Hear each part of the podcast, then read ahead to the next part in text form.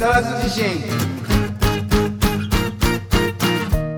この番組は家族層の天霊株式会社夢人町の保険や山本の提供でお送りします。こんばんは岡本誠です。こんばんは筒井はじめです。はい今週も始まりました。それいけ木更津地震。始まりましたはい。はい。だんだん暖かくなってきましたね。春やっと到来っていう感じですかね。来ましたね。ああ。ふっふーって感じだよね。そうですね。ああ。の痛い寒さはなくなりましたね。あ ないない。はい。うん。もうなんかそれだけでもなんかすごい嬉しいというか。うん。体もなんかこう動きたがってきたかな。わかるわかるわかるわかる、はいはうん。弾むもんね外に出ると。い弾みますよね、うん。これだけこの気温がこう体に影響するってなんかなんかすごいなみたいな。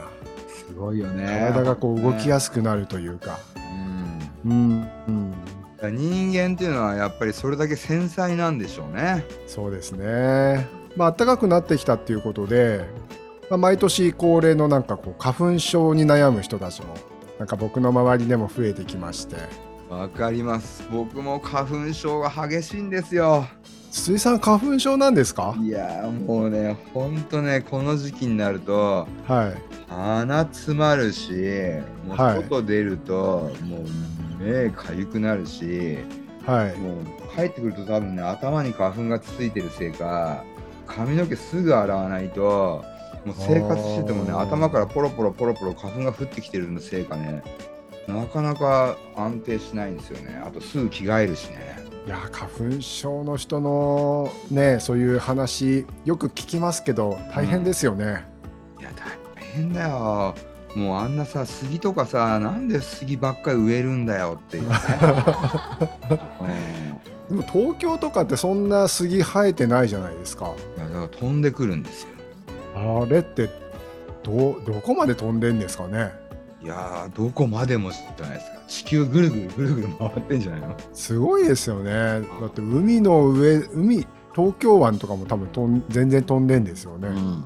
うん。だから目に見えないだけではい。強い風がピューって吹くとはい。もうビャーってこう花粉を浴びるわけですよはいだからはい。はい強い風吹くと寒くてくしゃみするんじゃなくて花粉でイクションみたいなね。うん。もう風が怖いもん、うん、そうそうですよね。なんですよ。そういえば花粉症といえばやっぱりね今日これからやる朗読劇に、えーね、一緒に参加してもらうサブちゃんも今日来てるんで。ああ今日うん。お呼びしましょう。ん。う三郎さんこんばんは。こんばんは。お願いしよます。ろしくお願いします。三郎さんは花粉症どうですか？いや激しい花粉症です。三郎さんも花粉症なんですね。そうなんですよ。もうだから毎年大変ですよ。どういう対策をされてるんですか？もうでも私の場合はもう辛いのでもう薬を飲んじゃうんですけど、ああ薬薬飲むともう結構大丈夫みたいなそうですね。もう薬飲むと大丈夫で、今はなんか結構その、はい眠くならないタイプとかも車運転しても大丈夫だよみたいなやつとかもああだったらいいですねそうですねへ。えでなんとかなってますけど、でもいろいろやっぱり気をつけてはいますね。マスクしたり眼鏡したりみたいなはい。あと帰ったらうん髪の毛とか服の花粉も落としてみたいな、うん、落としてみたいな。うんそうですね。マスクとか効かないよねあれね。全く、あそうなんですか、うん、マスクしててもはい、全然ダメ。うん入ってくるんですね。入ってくる入ってくる、うん。なる効き目ゼロ、ほど。うん。うん、なんかもう気持ち2%ぐらい、うん。でも全部こう横とマスクの隙間とかから全部ごっそり入る、はいはいはい。そうですよね。うん要はあのなんかちっちゃな一粒でもこう入ったら反応しちゃうわけですもんね。そうですよ。うん。いやーでもすごいですよね。僕あの黒い車乗ってるんですけどうん。朝見ると黄色い粉でいっぱいになってますもんね。ああこの花粉だみたいな。ーねえ。僕なんかはね頭皮につくでしょ。はい。頭皮につくとはい。頭皮も反応しちゃってはいもう頭かゆくなっちゃって。ああ辛いですね。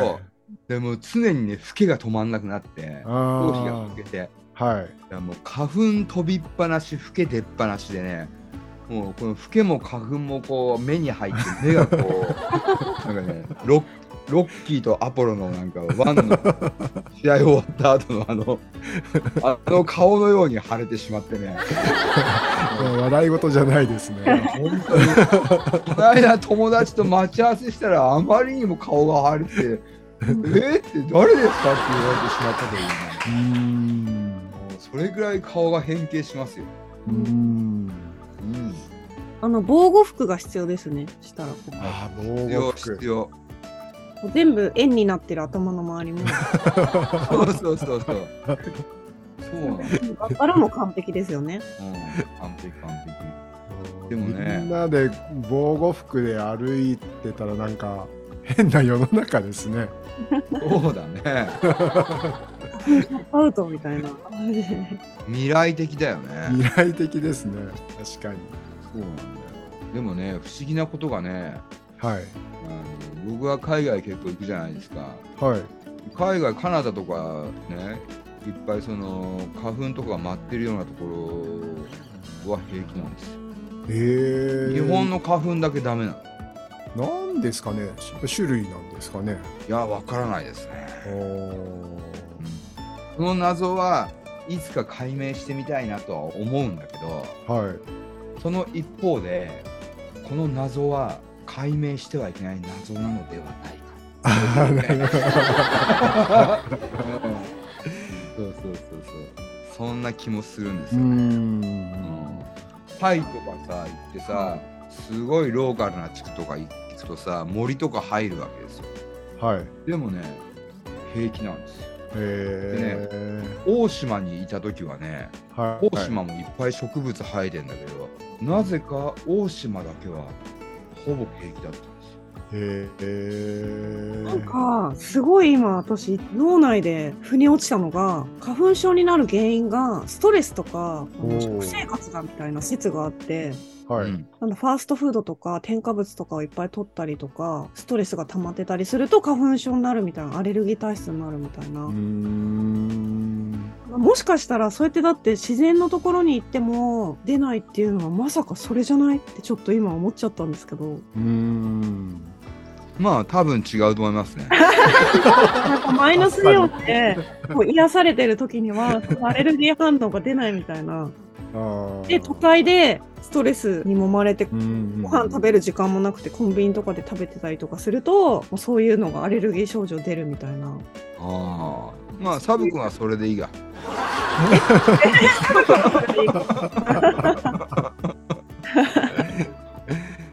うん、えでもなんか昔から比べてやっぱり花粉症の人口が増えてるんですかねうん、そんな印象はありますね。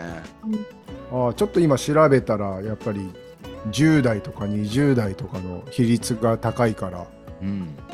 ふ、ふ増えてんでしょうねああ、うんね。今もう花粉症じゃない人と出会うのが難しいからね。そうですねみんな周りの人悩んでますねうん。辛そうですねだからさ、花粉症じゃない人からするとこの時期チャンスなのかもしれないね。そうですね何かうん何かがチャンスなのか。確かになんかかなり弱りますもんね。うん。だって風邪ひいてるようなもんじゃないですかみんな。そうですね。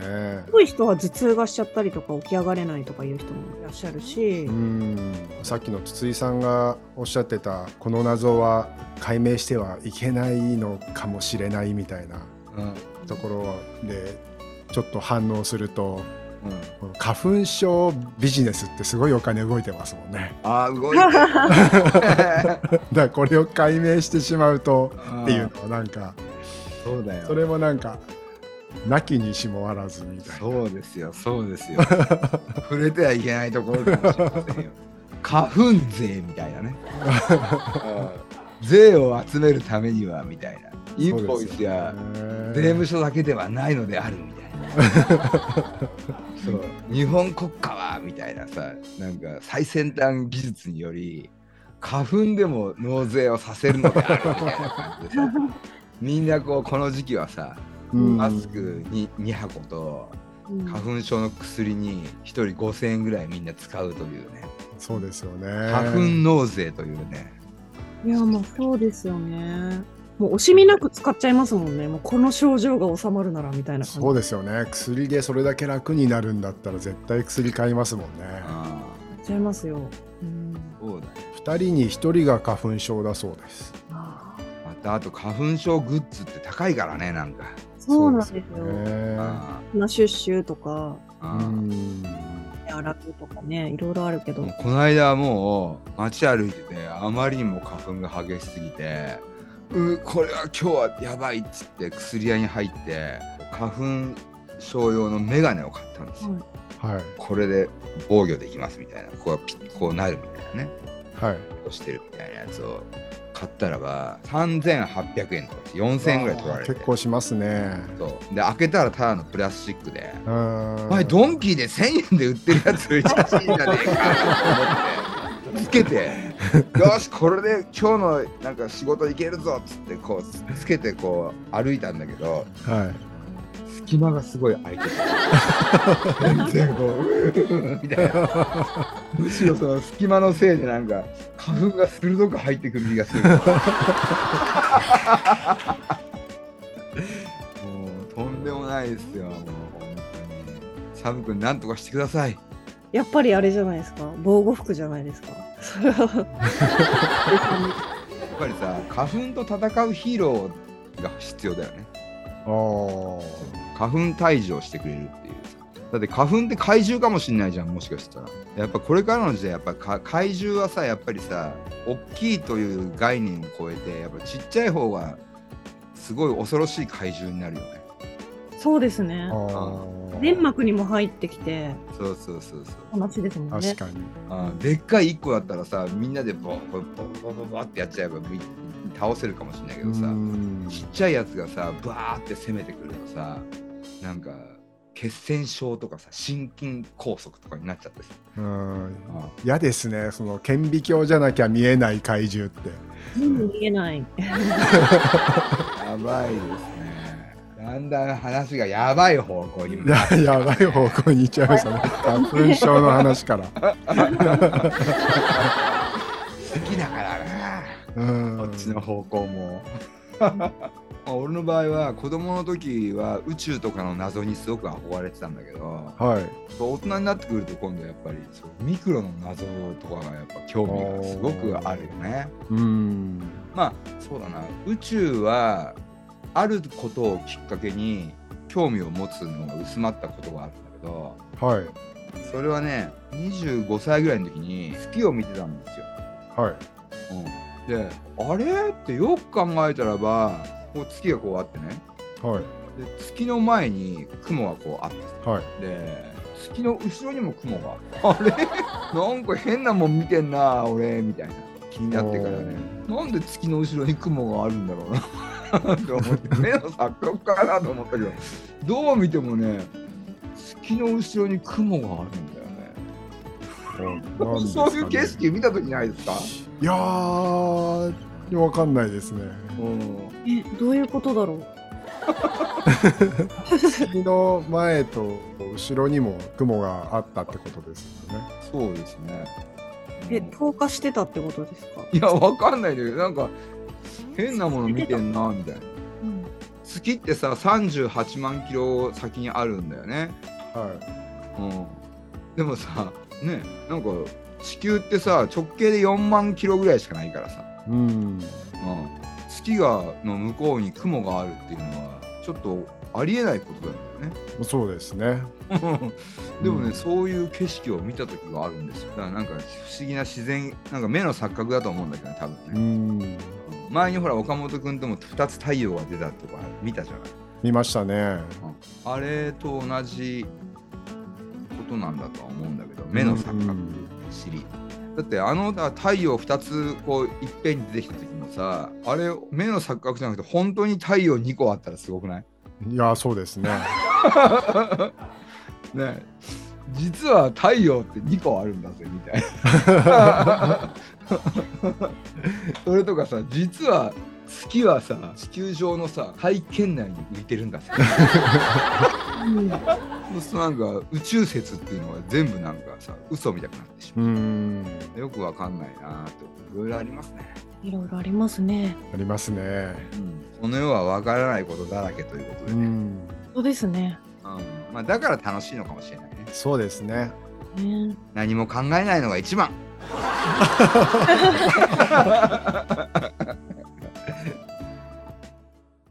朗読劇。神。脚本。目地杯筒。神よ。神よ。神は私にどうしろというのだ。これ以上私に何を求めるのだ。一人の男が叫んでいる。その姿を別次元から二人の神が見ている。あの人間、また嘆いてるな。懲りぬやつじゃな。嘆けば罰を与えねばならない。さてさてどうしたものか。いい考えがある。頭皮の代謝を低下させてしまおう。それは素晴らしい。えい。うわあ毛が毛が髪の毛が抜けてゆくなんとも間抜けな姿よ。おお見事に毛根が消滅しておるすっかりハゲじゃああなんでこんなに大切な髪の毛が抜けてしまうのだハゲたくないハゲは嫌だまだ嘆くというのか。愚かな人間よ。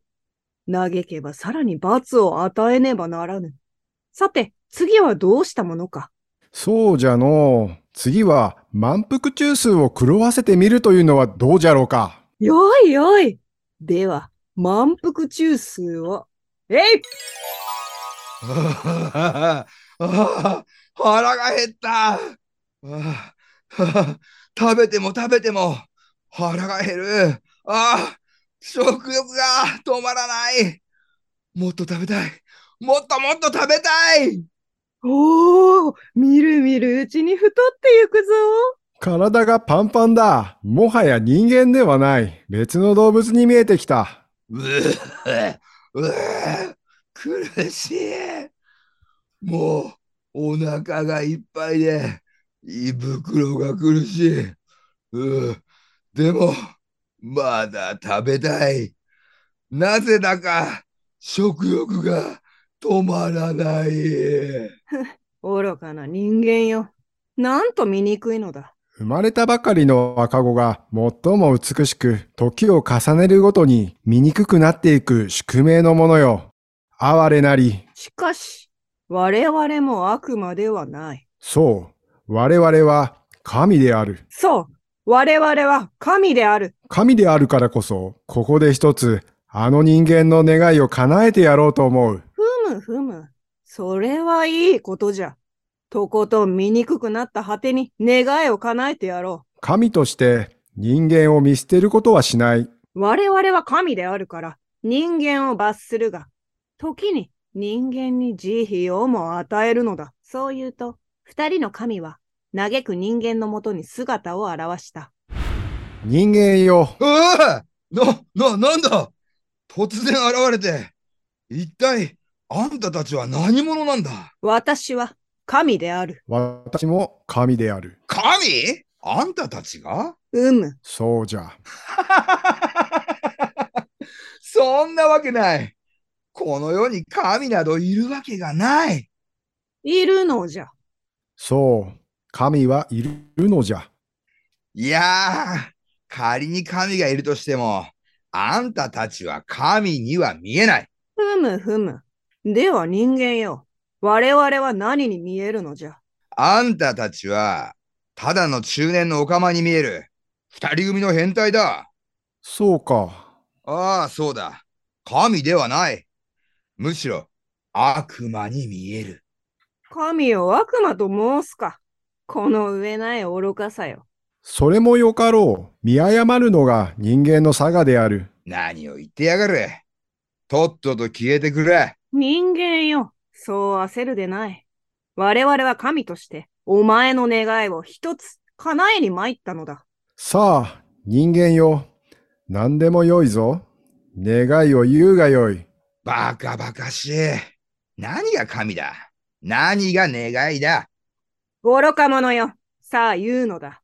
我々に願うのだ。いかなる願いでも一つ叶えて信ぜよ無限の富か、永遠の命か、神を凌駕する知性か。さあ、人間よ。